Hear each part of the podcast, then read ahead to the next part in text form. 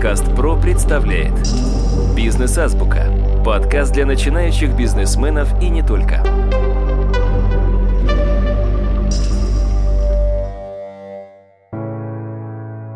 Здравствуйте, дорогие друзья. У микрофона Сергей Чеботков, и мы сегодня продолжаем наш разговор о продуктовой аналитике в бизнесе. Мой сегодняшний гость – это продуктовый аналитик Банки.ру, консультант и ментор по аналитике, преподаватель и автор учебных программ в Университете нетологии и Высшей школе экономики Артем Чистяков. Артем, здравствуйте. Здравствуйте.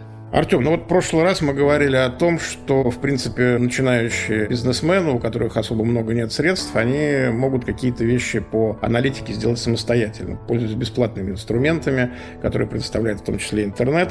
Но компании посерьезнее, посолиднее, у которых есть какой-то стартовый капитал, они, как правило, обращаются к профессионалам, и здесь мы можем уже говорить, насколько я понимаю, о неких стадиях развития аналитики в компании. Можно сегодня немножечко рассказать о том, какие стадии, начиная от начала, может пройти средняя компания, скажем так, мы берем каких-то гигантов, именно вот в плане аналитики своего продукта. Опять же, давайте для интереса возьмем, например, как в прошлый раз мы брали магазин воздушных шариков. Стоит сказать сразу, что стадия аналитического развития компании, она вовсе не зависит от размера компании, потому что у меня есть примеры крупных компаний, которые на рынке 10 лет, даже больше 10 лет находятся, они зарабатывают миллиарды рублей, но при этом у них может не быть продуктовой аналитики. Спрашиваешь, как же так? Ну вот так вот не было у нас продуктовой аналитики, живем нормально, принимаем решения, развиваем бизнес. Как видите, это не барьер для того, чтобы компания развивалась. Вопрос в другом. Сколько бы эта компания зарабатывала, если бы у них была бы продуктовая аналитика? Возможно, это были бы не миллиарды, а десятки миллиардов рублей. То есть здесь эффект качества. При этом многие компании действительно находятся на стадии интуитивного принятия решений. Когда в компании может быть история, что есть, например, сильный руководитель, опытный руководитель, у которого есть чутье, чуйка так называемая, который принимает решения на основе интуиции. Он знает, что так будет лучше, потому что он уже пять раз решал подобную задачу, и он уже принимает быстрое решение. И это помогает расти. Но, к сожалению, это путь не самый лучший, потому что чисто на интуиции очень долго не всегда получается работать. И вот от этой базовой стадии работы компании, когда мы примерно понимаем, что нам нужно, мы примерно чувствуем рынок, примерно чувствуем наших потребителей, наших клиентов, мы от этого уже отходим, и дальше мы уже движемся в сторону того, что мы начинаем что-то измерять. И вот здесь мы как раз поговорили в прошлый раз о том, как это сделать, что есть какие-то системы веб-аналитики, мы уже начинаем какие-то показатели собирать, это уже хорошо. То есть это следующая стадия, когда вот наш магазин, который торгует шарами, например, он уже идет к этому. Есть потребность, есть желание, мы уже понимаем, что это нужно. И это уже классно, на мой взгляд, потому что от этого дальше мы двигаемся. Это вот следующая стадия. Дальше у нас идет еще одна стадия, более сложная, когда у нас может быть уже крупная компания, когда мы понимаем, что вот есть аналитика, она важна, и отсюда мы исходим и начинаем очень много чего замерять. Мы с вами живем в цифровом мире сейчас уже практически полностью, и здесь очень много что можно измерить. В интернете любые действия пользователей мы можем засечь, оцифровать, сложить куда-то в базу данных и потом оттуда считать метрики и делать аналитику. И здесь есть обратная история компании могут начать считать все сразу, одновременно, собирать огромное количество показателей, но это будет бесполезно, потому что когда мы пытаемся посчитать все и не очень понимаем, зачем это происходит, нам сказали, что аналитика это здорово, давайте считать метрики. Ну, то есть мы начинаем узнавать у там покупателей воздушных шаров, если у них домашние животные, что-нибудь в таком Да, абсолютно верно. И, соответственно, это проблема, потому что у нас происходит расфокусировка. На мой взгляд, это тоже неплохая стадия, потому что мы это собираем. Но идеальная стадия работы с аналитикой, когда мы понимаем, для чего мы ее делаем. Это очень важно, когда мы исходим от цели. То есть у нас есть понятная цель, что мы хотим что-то измерить.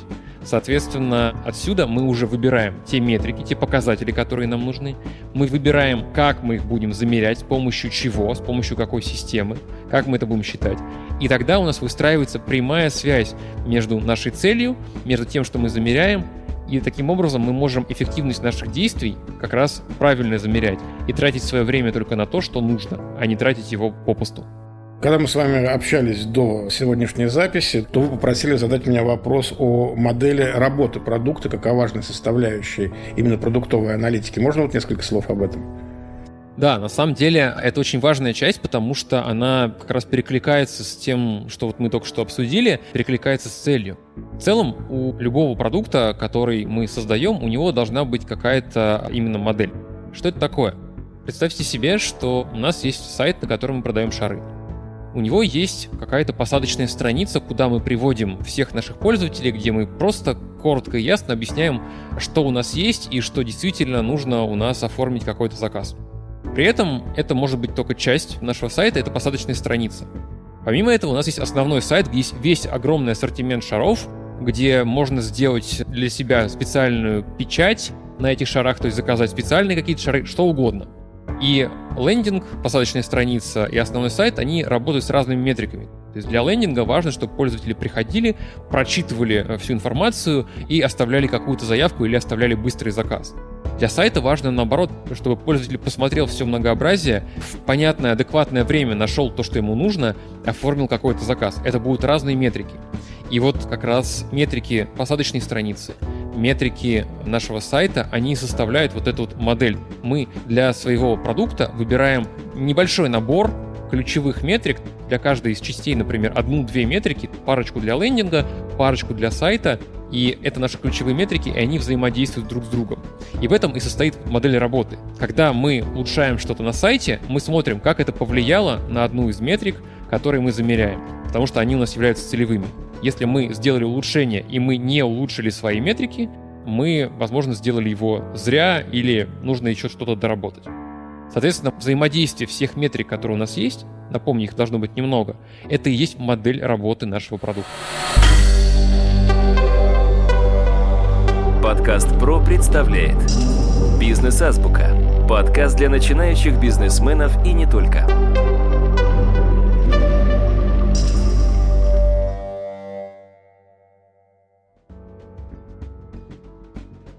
А может ли быть обратная ситуация, что вы произвели какие-то улучшения на сайте, а изменение метрик в лучшую сторону не произошло? Не может ли это быть показателем, что сама модель устарела?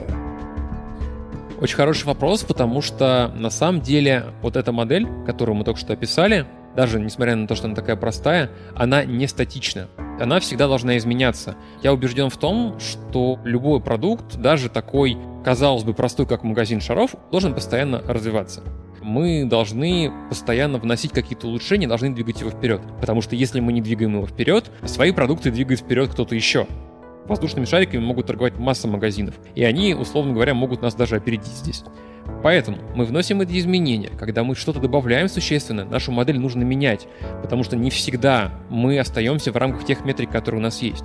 Как правило, в продукте можно раз в квартал, например, или раз в полгода, зависит от того, как происходит планирование, пересматривать те метрики, на которые мы ориентируемся, дополнять нашу модель или, возможно, убирать из нее какие-то метрики, которые нам больше не нужны. Нет ничего хуже, чем смотреть на те метрики, которые неэффективны и уже не решают свою задачу.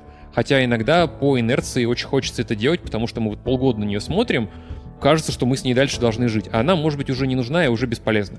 Поэтому регулярный пересмотр модели — это всегда хорошая практика, я рекомендую это регулярно делать.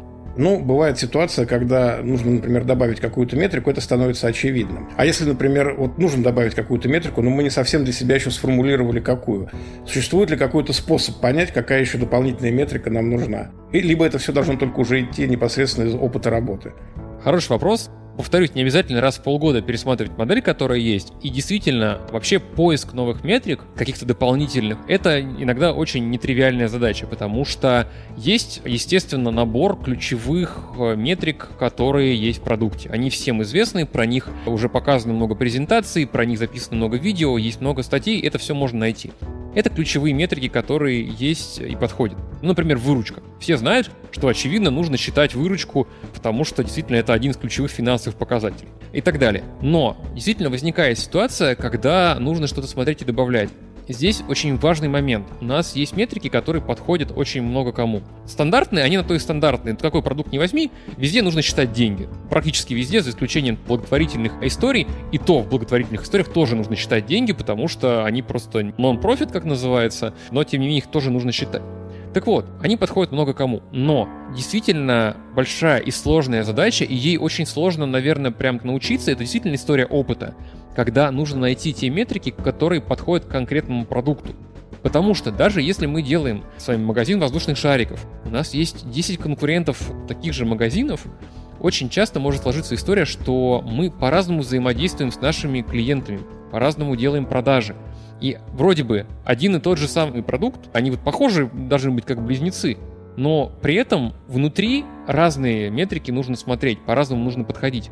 Потому что один сайт торгует шариками только, например, свадебными. У них свой подход. Они используют шарики в оформлении. У них дополнительно есть услуга украсить шариками помещение это отдельно нужно замерять, насколько пользователи пользуются этой услугой, потому что она может приносить существенную долю выручки. Мы же просто торгуем большое-большое количество не надутых, например, воздушных шариков. Кто-то по-другому взаимодействует. Соответственно, у нас могут быть разные варианты, и у каждого продукта всегда могут найтись метрики, которые характерны только для него. И вот их практически невозможно нигде найти, посмотреть, их нужно прочувствовать, их нужно понять. И здесь на самом деле действительно есть достаточно простые способы, как это сделать.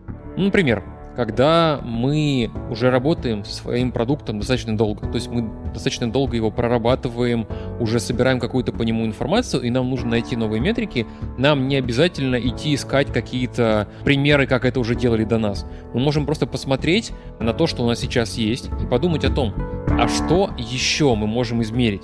И здесь не обязательно искать какую-то готовую метрику, не обязательно искать какую-то аббревиатуру, мы просто можем понять и посмотреть. Например, мы делаем дополнительную услугу, надуваем воздушные шарики, чтобы уже они приехали в готовом состоянии. Мы понимаем, что этой услугой может кто-то пользоваться. Соответственно, нам просто нужно померить, а какой процент у нас пользователей, которые делают заказы, используют эту услугу. И это уже метрика, процент тех, кто заказывает дополнительную услугу, это уже метрика. При этом ее нигде мы не найдем, и просто здравый смысл действительно нам помогает искать эти метрики. Ну и опять же, в том числе здесь большое преимущество — это опыт. Чем больше опыт, тем уже легче это делать. Артем, большое спасибо, дорогие друзья. Наш подкаст подошел к концу. Я хочу напомнить, что сегодня у нас в качестве эксперта выступал продуктовый аналитик Банки.ру, консультант и ментор по аналитике, преподаватель и автор учебных программ Университета нетологии и Высшей школе экономики Артем Чистяков. Артем, большое спасибо. До свидания. Спасибо. До свидания. До свидания, дорогие друзья. До новых встреч.